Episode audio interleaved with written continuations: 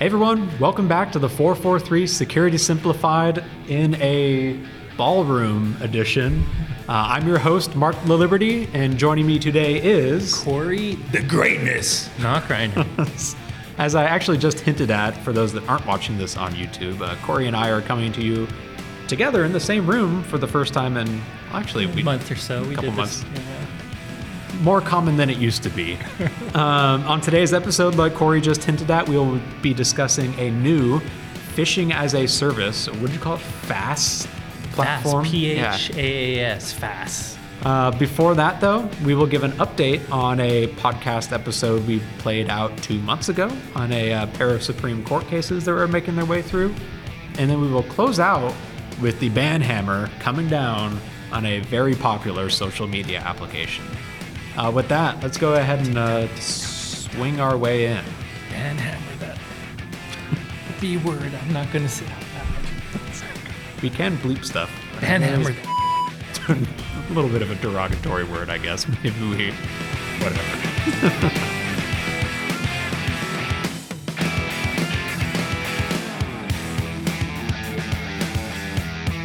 so let's start this week with a update from, I guess, two months ago now, but in reality, quite a long time ago. So I think it was two years ago. Yeah, Section 230's been brewing forever. We uh, we aired a, a monologue episode by me on Yeah. Section 230 and how it protects the internet effectively or allows the internet to run as we know it today. We did an update right after that because I remember not remembering some stuff Yep. because your first one was a monologue. and then uh, two months ago in March, we gave an update uh, on a pair of Supreme Court cases that were pending at the time that had the potential to really fundamentally change everything. So before we jump into that, I guess first should probably refresh everyone on what Section 230 is.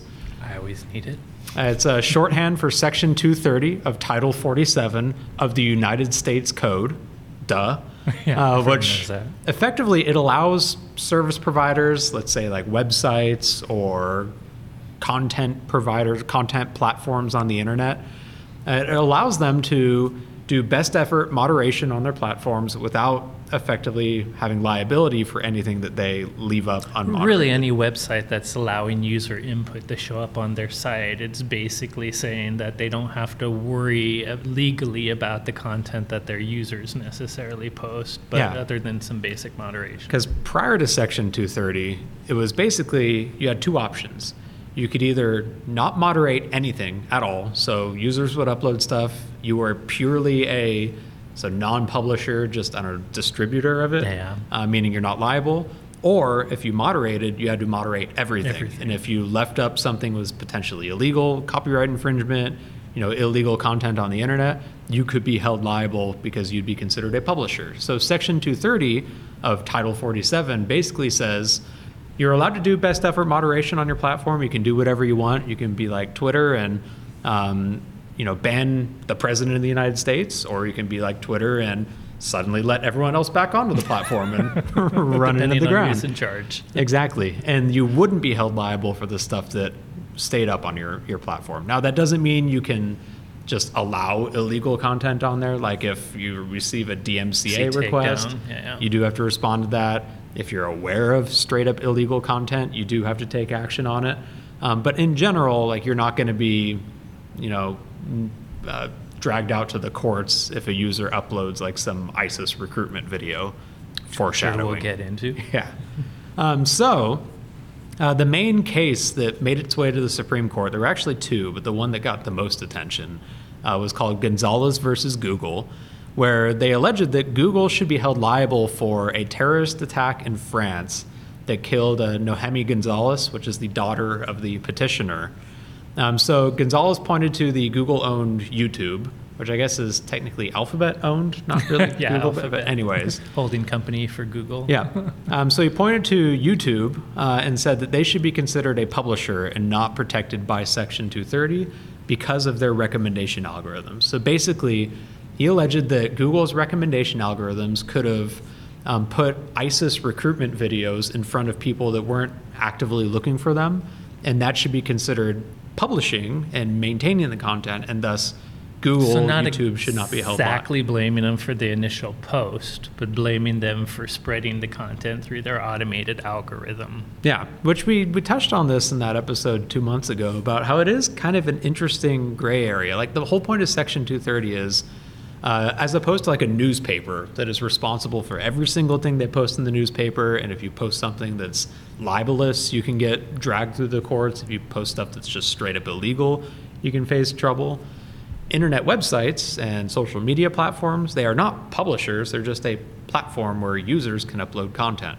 But he's saying that by YouTube having this algorithm that recommends content, that should be considered a form of publishing and not immune through Section 230 protections. Um, so, this last Thursday, as the time you're listening to this, the U.S. Supreme Court uh, issued their rulings on both Gonzalez versus Google and a related case, which was Twitter versus Tem- Temna, Temnen, Temen, Temna, Temnemnyan. Temna is what Temna. Temna is what I would have said too. T A A M N E H. Gotta be careful We apologize Yes. for for mutating Speaking the as a fellow horrible last name to pronounce. Uh, but anyways, so the court ultimately concluded, drumroll please,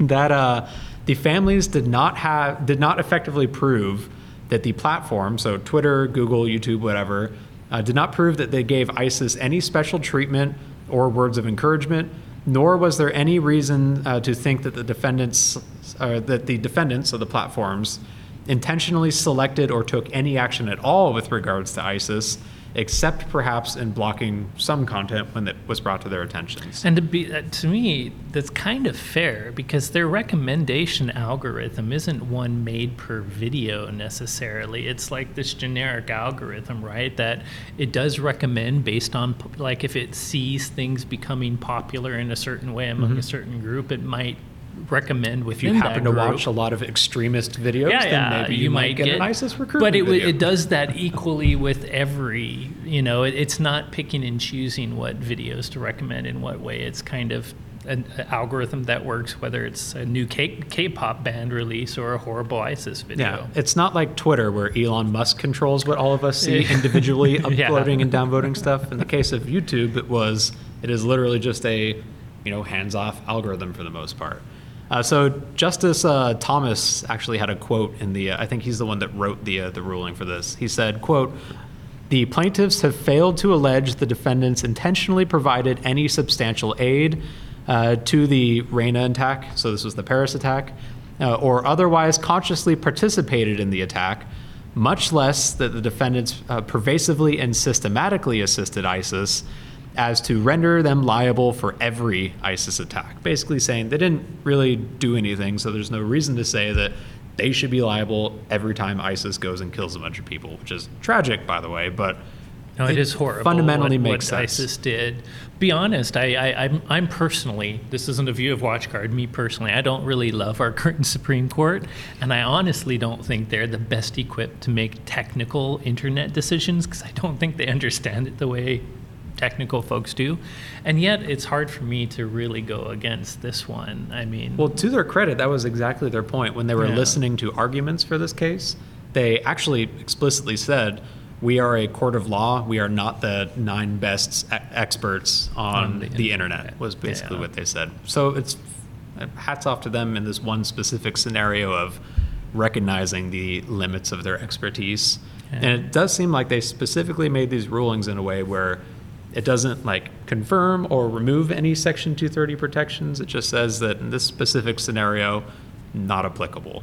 And I think that's Honestly, they're, they're, they're probably yeah, and I you, you'll, I'm, I might be uh, scooping you, but they, it sounds like they're saying, "Hey, Congress, you, you need to decide on this." You know, we're we will make judgments on the existing law, but the judgment on this one is Google didn't do anything wrong, and if you want to change the way these tech sites have to moderate, it's it's back in your court, Congress. Yeah, it is basically they kicked it back to Congress, which one could argue is a room full of 80 year old people. Yeah, yeah. I was going to say they're not much much better as far as tech experts, but at Correct. least they're supposed to have hearings where they bring in tech experts and listen. Wouldn't that be amazing if different people in Congress listened to tech experts instead of the polarized parties Yeah, just grilling them. That would be fantastic. But they, they do have a better chance of success at addressing whatever issues Yeah. there may be with Section 230 than Seeing if the they Supreme can Court. change the law. Like, so to that end, though, I, like, who should be liable for social media posts like this? Like, obviously, the creator should be if they're creating illegal content, like a recruitment video for a terrorist organization. Yeah. But the platform itself, like, it still doesn't feel like, even if they're algorithmically recommending it, they should be liable for that content either. I, that said, I think my personal opinion that's kind of evolved over the past few months is that maybe there is a little gray area. Maybe it shouldn't be just a blanket, you're immune, but I think it's a gray area because I think they already moderate and they know Mm-hmm. they should. Like, should they be liable for a ISIS video of a something horrible like a beheading? I don't know if that's what this one was, but we know those have shown up on YouTube temporarily, and they take them down. Yep. I mean, gross, horrible stuff should be allowed to be taken down without making them liable for everything that some random gross person does.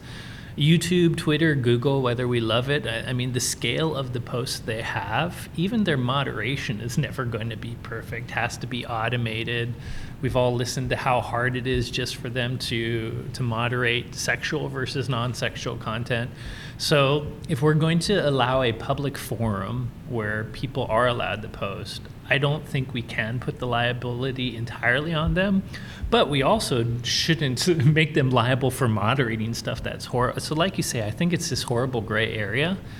But if they tried to bring the video down, or I, I don't think they deserve to be sued because they had an algorithm that was pushing it during the time it was up. That And I think- algorithm applies to everything you put on those social media I think sites. that would be my distinction too. Like if they're if they become aware of something illegal on the on the platform, they should have to act on it. Is I think where I'm at. Yeah, yeah. Like they should be forced to take it Take it down. down. But it, they shouldn't necessarily be forced to know everything on the platform. yeah. And saying that though, that still feels like there's some parallels between that and what we're discussing with like AI right now, where maybe AI developers should have to prove that their models are safe and secure. The, the burden should be on the I'm them. more So, worried know, about the, mo- the models. I mean, these algorithms, even though I don't think the social media companies made them to be dangerous, they are starting to have dangerous ramifications as far as putting people into search bubbles, spreading content that will be hateful.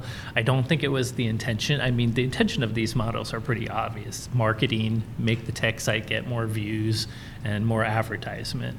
But I, I, I think you're right. I, I would want more effort put into how you can do these recommendation AI models without screwing society and making us all hate each other. So now, when it comes to the actual moderation, though, is this something we can throw more AI at it?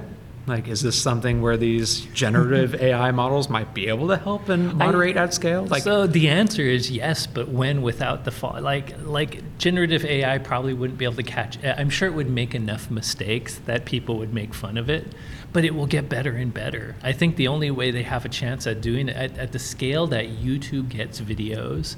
I mean, you and I could literally waste hundreds of our lives watching everything on YouTube a day, a single day. Mm-hmm. So I, I think they have to use AI. I think AI is getting better at natural language processing, image and video interpretation, but it, I, I don't know if I'd trust it quite yet. Because we're at it, like, so obviously we've got models that are able to tell you what a picture is with Yeah. pretty good accuracy. Like, crap, I don't even need to show my passport to get on an international flight anymore. Yeah. They just know who I am, which is. Uh, by the way, own kind everyone of that's worried about giving away your biometrics, the government already already has it, Yeah. and so do the airlines. That passport, that biometric passport means that you just have to take a photo getting on a plane now. Yep. But it's, so my point there is we- we're at a point where like a static image is pretty easy for a, an AI machine learning model to handle. Are we at a point where like a video, Video? if it's able to interpret like the content? I don't know. I would argue even the AI image. I, I agree with you that uh, without adversarial machine learning, people recognizing nudity or AI model could do it. But I feel like it's still to the point where adversarial machine learning could make a nude image that has a little bit of extra digital content in it that would mess it up. So I don't know if it's. It might be good enough to catch normal images good enough, but I'm not sure if it, it would work against. who knows? Maybe like actor. maybe But video- Meta is way ahead of us, and they're already using this on like Facebook and stuff like that. Could I- be, could be. But I'm sure they. I, I mean, if you can do it on a single image, you can do it on video. Yep, that's fair. Yeah. So, anyways, Section 230, as it stands right now, is still fully intact and unharmed by either of these two Supreme Court cases. Um, there's your update that we promised two months ago. Yeah. Just took quite a bit longer than we were anticipating from the courts. And the update was the Supreme Court said we don't want to deal with this. Go back to Congress. Yep, exactly. uh, so moving on, uh, way back last May, so like a year ago now, uh, we discussed what was then a new adversary in the middle Attack toolkit the middle. uh, called Evil Proxy. Yeah. Uh, so if you remember, You have a great demo of it, by the way. I think we should make a video of that so folks can see. But if you ever see Marc speak in person, he has a good demo showing how you can use Evil Proxy to phish folks. Yep. If you're not familiar with it, uh, it's adversary in the middle. It's basically a sophisticated, for lack of a better word, type of phishing attack where instead of just stealing a username and password from a fake login form for like Office 365, it's able to proxy your victim connection to the actual legitimate Microsoft 365 pass off that username and password, handle multi-factor authentication, and ultimately steal a authenticated session cookie uh, out of that successful authentication. And this used to be a relatively sophisticated style of attack. You had to know how to set up your own infrastructure. You had to obviously know how to make your own toolkit for this, register domains, set up certificates, all of that. So last May, though, it became commoditized, where there was a user on Breached, uh, a forum that has since been seized by the FBI, uh, that popped up selling access for 100 bucks to 300 bucks or so, depending on whether you want 10 days or 30 days access, uh, what type of application you wanted to target. Your options were like Apple, LinkedIn, GitHub, Microsoft, all the big ones. And basically, you give them a relatively small fee, and they give you a set of scripts that sets up everything. So you no longer need the development expertise. All you need to do is be able to set up a your own like Linux server somewhere on a virtual cloud, register a domain name of whatever you want to mimicking whatever you want to target, and then fire off a bunch of phishing messages. And it really lowered the barrier for this style of attack to even relatively low skilled attackers. Hi, Marc. Yeah, exactly. kidding. Like I said, great demo. That's so easy to do. I just paid a cyber criminal hundred No, no, he actually it. set up the Nginxes himself and did it. Actually, no, you. What was the tool you used Uh, for that? Evilginx. Yeah, yeah, Yep. Evilginx. It's a GitHub library that is Yeah. free. You don't even need to pay hundred dollars for it. Um, but anyways, uh, just a few weeks ago, researchers at Talos uh, published their findings on what was a previously undiscovered phishing as a service platform uh, that had been in operation since at least FAS, yet another acronym. FAS. Yes, great. Another one. Phishing as a service. Anyways, how Uh, long has it been around? since at least the mid 2022 or so. Uh, so this offering, which was called Greatness, whatever, a little, come on, lower the ego if you're going to sell something, you might as well spin it.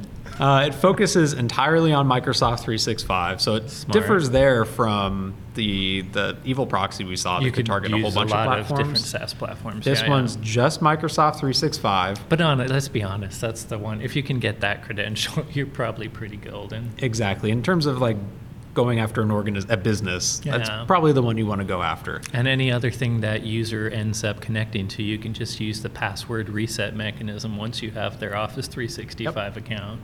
So uh, this one, it's again uh, commoditized. So they would sell access to it to affiliates. Uh, so far, Talos found that those affiliates primarily targeted the United States, UK, Australia, South Africa, and Canada, with over half of all detections coming from the United States. In terms of verticals, it was primarily targeting manufacturing, but then followed up by healthcare, technology, and real estate. So this toolkit's a little bit different than uh, what we saw with Evil Proxy. Proxy. So it actually, it, Evil Proxy was entirely like link based. You would send out a link to the platform hosting Evil Proxy. Uh, greatness, you can do the link, or you can actually have it generate a HTML file attachment that Yeah. you send in a phishing message. By the way, which is kind of weird. Like, I, I think you'd be more likely to get users to click on a link, even, you know, obviously the link's not exactly right, so they'd have to miss how the domain was wrong. But it's, I never open HTML files from email, and yet obviously You are also CSO of a that, that's cybersecurity true. company. Th- This it seems to be work. I mean, besides that, we see a lot of shortcut links, a lot of HTA files, which are really, in the end of the day, HTML type file. Uh, not exactly, but a executable one. But it just seems weird to me that HTML file attachments work. I was uh, actually thinking about this, and I think the reason for using a, a file attachment is generally email messages that have a file attachment stand out from other Yeah. messages. Like I get five million emails a day that are just You know, might just kill them for solicitation, but, But, if one there's has one with an an attachment, it like in Gmail as an example, it gets floated to the top of the inbox. The other like, obvious upload- reason too is I think in a HTML by itself is pretty benign. We'll get into there's something going on in that HTML file, and if Yeah. you're trying to get past evade certain security, uh, you know maybe this additional stuff will help get past some checks. Yeah, so if you pop open that HTML file, it's got some obfuscated JavaScript in there uh, that connects to the attacker's server. So they've licensed access to this through an API, actually. Um, and it's got a blurred out image of a Excel spreadsheet with a little spinning logo in it. So it looks like it's like it's an online connection and it's about to show up. Exactly. Then it redirects to this fake Microsoft 365 login page that's even pre-filled with the victim's email address and the logo of the targeted company just That add some logo more part was kind of neat. If you if you check out Talos or any of the articles on that, you know it's not just the normal O365 login, which we're all used to, but seeing your own company's logo as part of that O365 login. Gives it just a bit of Yeah, yeah. credibility. Um, and then it even will, of course, forward in on the credentials you enter, uh, forwards on multi-factor authentication requests, and ultimately, just like Evil Proxy, uh, collects that session cookie once the authentication completes, and then delivers it to the affiliate either over a Telegram channel they set up or just to an email inbox. Um, so I don't use Telegram anymore, but man, Telegram, I feel like there's a lot of nasty stuff going there. Uh, there absolutely is. It's the platform of choice for a lot of like threat actor operators, ransomware teams, things like that Gross these days. pornography people. Yep. So the kit itself, so it comes with three components. It's got the phishing kit, which has like an admin panel where you can log in, presumably even get tech support if you have any issues along the way. Uh, it's got the service API and then a Telegram bot or email address that it sends these sessions to. Uh, the admin panel lets you even view metrics to see how well your campaign is going. So impressions and actual Lead successful. Yeah. Um, lets you build that malicious attachment through that panel and then send it off to victims. And then again, those payloads they include an API token to connect into. I wonder the if they are using platform. those like uh, solicitor marketing tricks that we get from salespeople. I noticed you didn't respond to my last email about so and so, and I really wanted to set up a meeting with you. Will you please open this HTML file the second time? I noticed Did they like nag you into in a list of like five replies from them over and over and over every three days. Yes, it gets really old, and then they start calling you on your cell phone, and it gets even more annoying. No, I'm not bitter. Please, if I want to buy your service, I Please, will reach out to you. threat actors don't do that because those type of solicitors go on my ignore list. So don't be that irritating if you want us to click your badness. But either way, like back on track, this is yet another example of a entirely commoditized platform for a relatively sophisticated style of attack. Yeah. And like the risks of that, like lowering the barrier of entry for threat actors there, means that you know they don't just have to go target Coca-Cola; they can go target small Anybody. mom and pop shops now because it's cheap and easy to do. Yeah. And who knows, a small mom and pop shop might have connections to bigger ones. And then like the other thing, so HTML files pretending to be documents. Like I feel like uh, we talked on a recent podcast about how with LNK files. Making Yeah. I, I think in the same, uh, I I give a presentation after you sometimes where it's very common to have a LNK file.pdf. Like the whole Yep. double extension, it's like so old to us, and yet it still sometimes works. You can you can tell a file what icon to use for it, so it's pretty trivial to to make what is actually a shortcut file look like something else. And then if you have double extension, and of course Windows by default doesn't show extensions. Mm-hmm. So it will just hide the PDF and or will hide the link and show you the PDF, and in this case would hide the the HTML and show you the doc. It's a basic trick, and yet obviously it must still work. But at the end of the day, like any email security service worth its salt will do it based off of like the magic Yeah, yeah, bytes the of the file byte. and not the extension. And so I so we talked last time about how there's really no reason to email a shortcut to anyone, and so you are extremely safe Almost the same that. with HTML. I guess HTML occasionally I could find a, a specialized role and excuse to send that one. Like a shortcut, almost never. But it's the same with HTML. Like, I, how many Hmm. times do you really expect one? That said, like a thinking off the cuff, mistress. Like emails are actually HTML formatted. I wonder what the complexity gets So into. with- we recently tried to block HTML, and there were sometimes client issues where maybe they didn't describe the header right, so the client was wasn't able to display a, a, a web-based email, and rather attached, attached Yeah. the Ah. HTML. Maybe it was forced text or something like that. So there are cases where email systems, for whatever reason, won't show it right, and instead will give you an attachment. That so makes yeah, sense that then. that could be it. Maybe too. that's why it's an attachment. But The thing I, I mean, we know this, we've said it over and over, but just the, the MFA bypass, that's something MFA finally is being adopted. Hey, if you haven't adopted it for all your employees, you know, Marc and I keep telling you, you really ought to. It's a huge benefit, one of the biggest ROIs in security defense you can have. But it's being attacked now. I mean, MFA, people know, attackers know we have it. They're trying to get around it. So even though we saw this with even evil proxy, just the fact that these, you know, adversary in the middle kits can actually grab that session token. Uh, And to put it simply, like multi-factor authentication will protect you from your credentials getting stolen, but it does not protect you against social engineering. yeah, exactly. So, So- don't don't get don't be man in the middle because if they get that session token, it's game over for all of your authentication. And with platforms like this, like they'll even now as an email attachment, they won't have encryption, but it also won't have failed encryption, and so you won't see a lock, but you also won't see like the red lock. Yeah.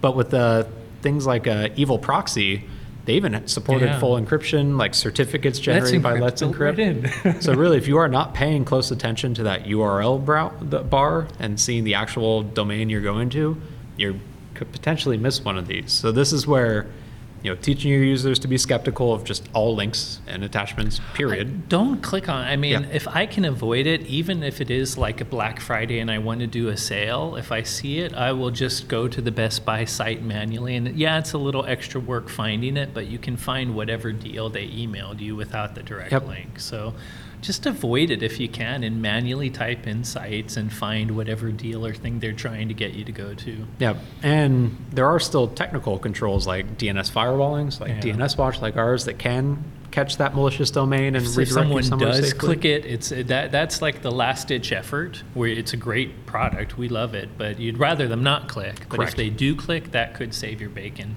Yeah. And everyone wants to keep their bacon. That's some good stuff.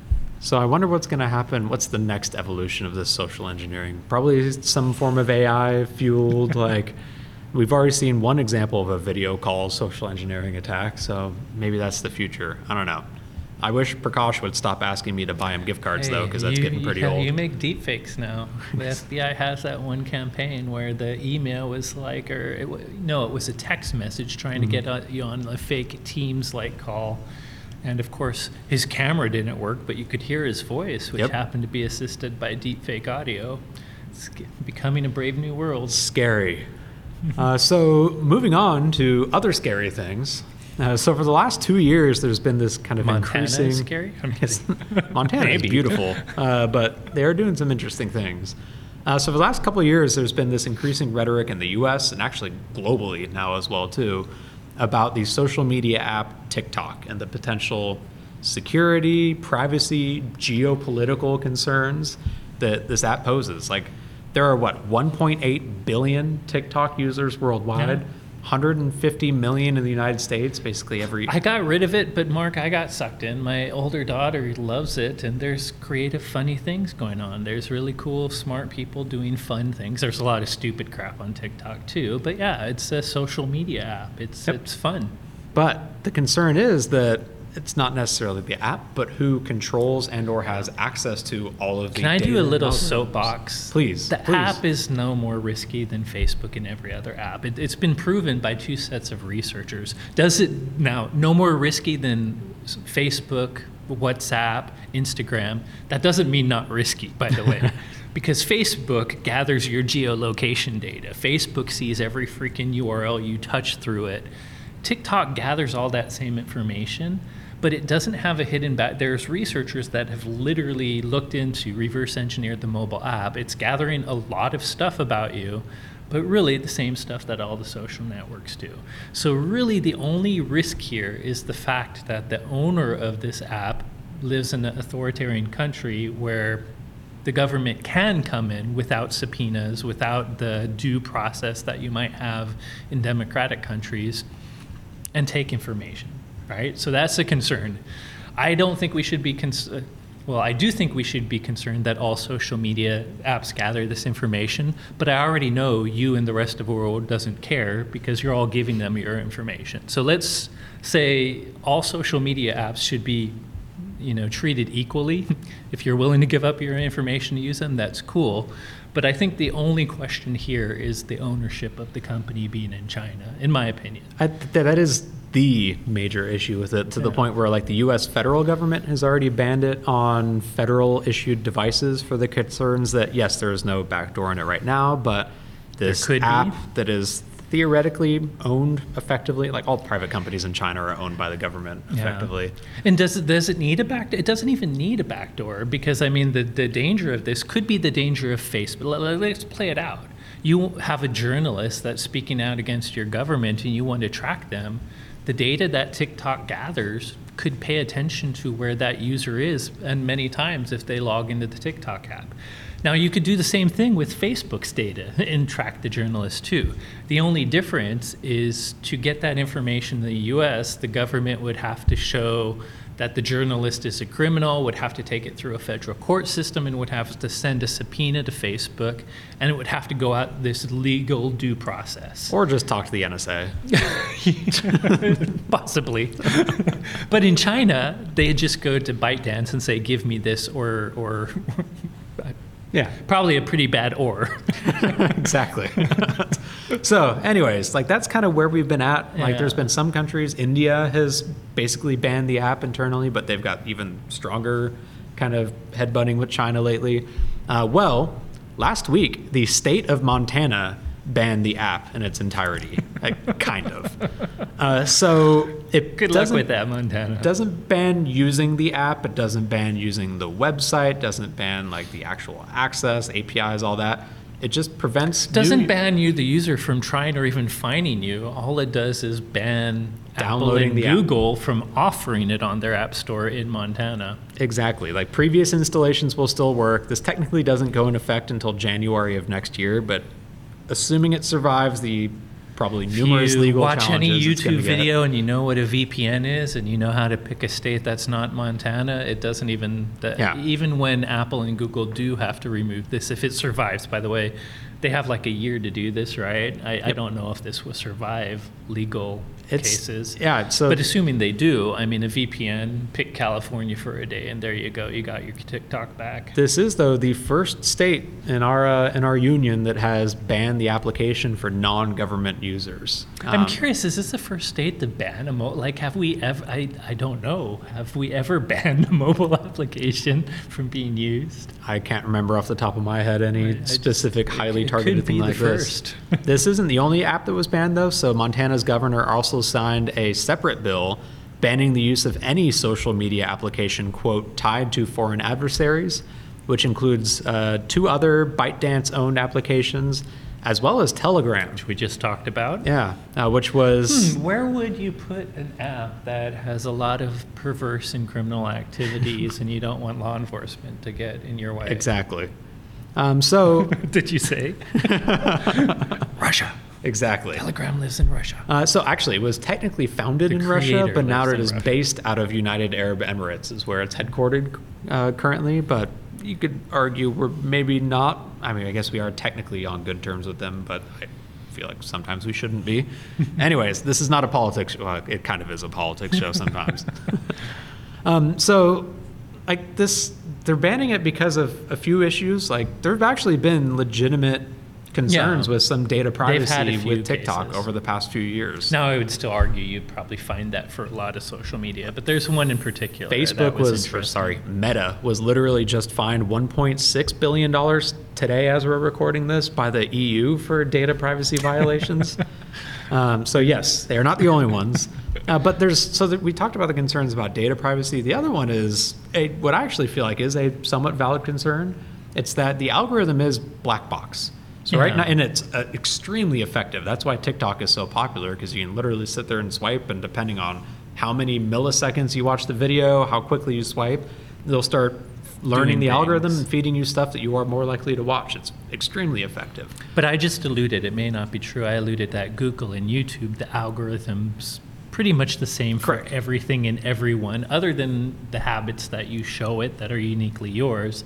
They don't change what they show one Google you or, or how it works. The But concern is though that TikTok may be different. because ByteDance is based in China and thus under effectively the control of the Chinese government, if there were some geopolitical situation or something and China wanted to influence basically one fifth of the world's population, they've got a pretty good avenue to And my potentially do that. understanding is like the, there has been no evidence for TikTok stealing data, but I think there has been some like Chinese children see different things on TikTok than U.S. children. Yeah.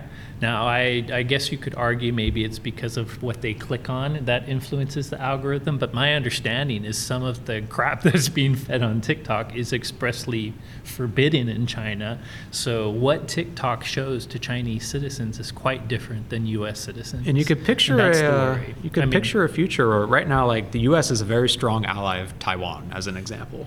And if China were to, which sure as hell looks like they're trying to invade at some point, maybe they start slowly they feeding claim like Taiwan is theirs. like anti anti Taiwan propaganda, for lack of a better Yeah. word, in the app. Slowly change the mind of U.S. citizens. So elections. It's like yeah, I mean, we there there was no hacking of election machines and the U.S. vote, but there certainly was social media bots on Facebook that was giving information polarized on both sides. They weren't even trying to influence one side specifically or the other. They were just supposed trying to have both sides see the Be most extreme. extreme thing. Yep. Uh, so very, very much so that the similar thing could happen if the you know if the Chinese government can get ByteDance to do whatever they want. Now, at the same time, like, there's nothing stopping the U.S. government from going to Twitter or Facebook or whatever and doing the same thing from a U.S. perspective. Like, yes, there's uh, a the- court process, That, but that's the that's the only thing, and that's like like that's my argument. Technically, we have the same data, so we're kind of throwing stones. But I think the difference is really that we're supposed to be a democratic government. We're supposed to have checks and balances. We're supposed to have judges. So it's not just one person saying do this or die. It's you have to get past all the the democratic checks and balances we're supposed to have. Now, are there loopholes? I gosh, I hope not. But yeah, I, I, do think there is a difference in the government, but there's no difference in the technology and what the tech company is actually doing, in, in my opinion. And when you look at like the Chinese government as an example, like they, like you mentioned, they have a rule that basically allows them full access to any data at any time. They can come in and say, "Give us that," or else. Yep. Uh, and then there's also like China has a very publicly advertised, like basically espionage and intellectual property theft at all costs for bettering China Yeah. policy. Like they're wide open about it that, you know, our citizens can go steal whatever they want in the name of bettering China. And a platform with all of this user data is a great opportunity for data as an I think everyone knows that uh, you know Huawei had Cisco. I, I mean, it literally had Cisco same- commands. Cisco com- uh, not just commands, like the same messages back Mm-hmm. when you typed a command. Uh, me and Marc, you can find it on YouTube, Made in Beijing, the plan for global market dominance, where China basically said, here's the 20 things that we're going to do technologically and uh, go steal all this information from.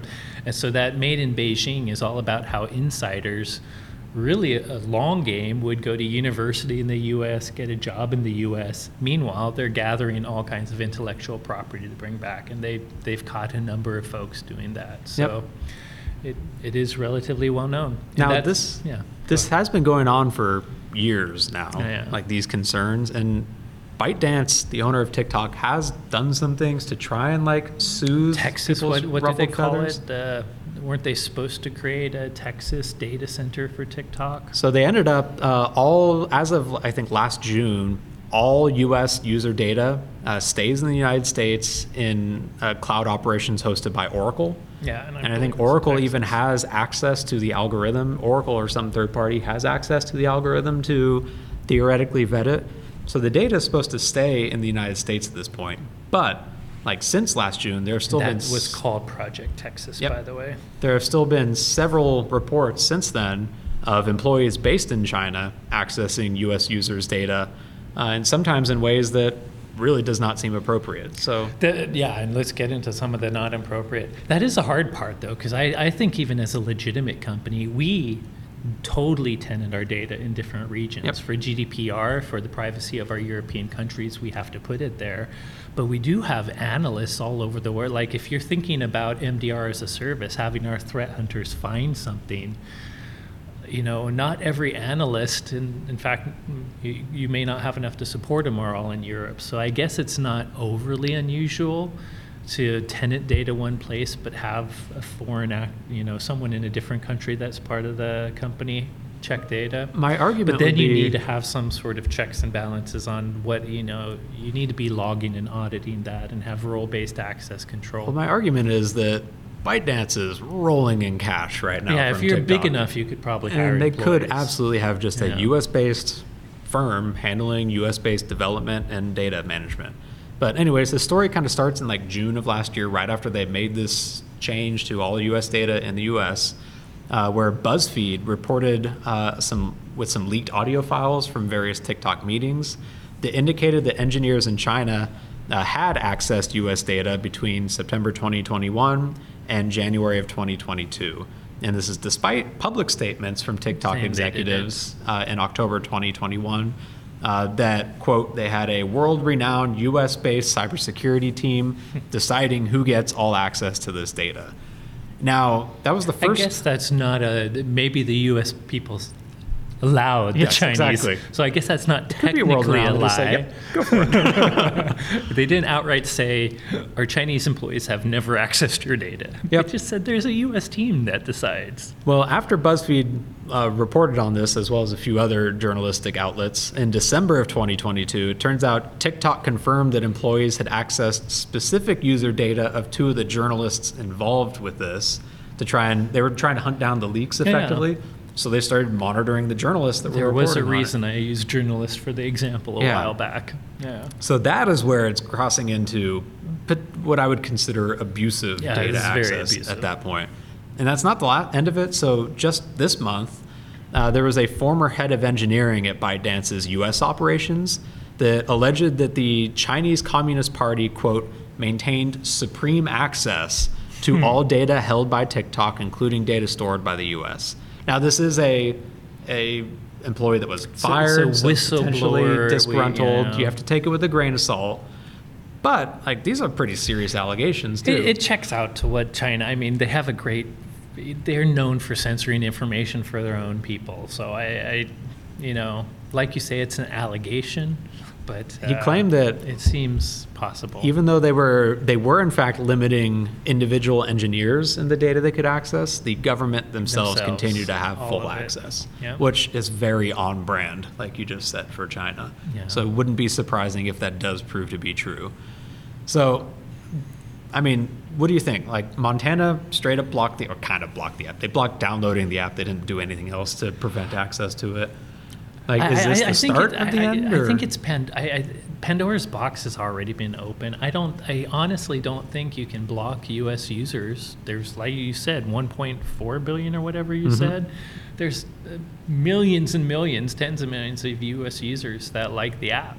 I think it's like Pandora's box. You won't be able to close it. Private VPNs are now something that moms do. I mean, they're advertised on every YouTube video I've ever seen and on TV.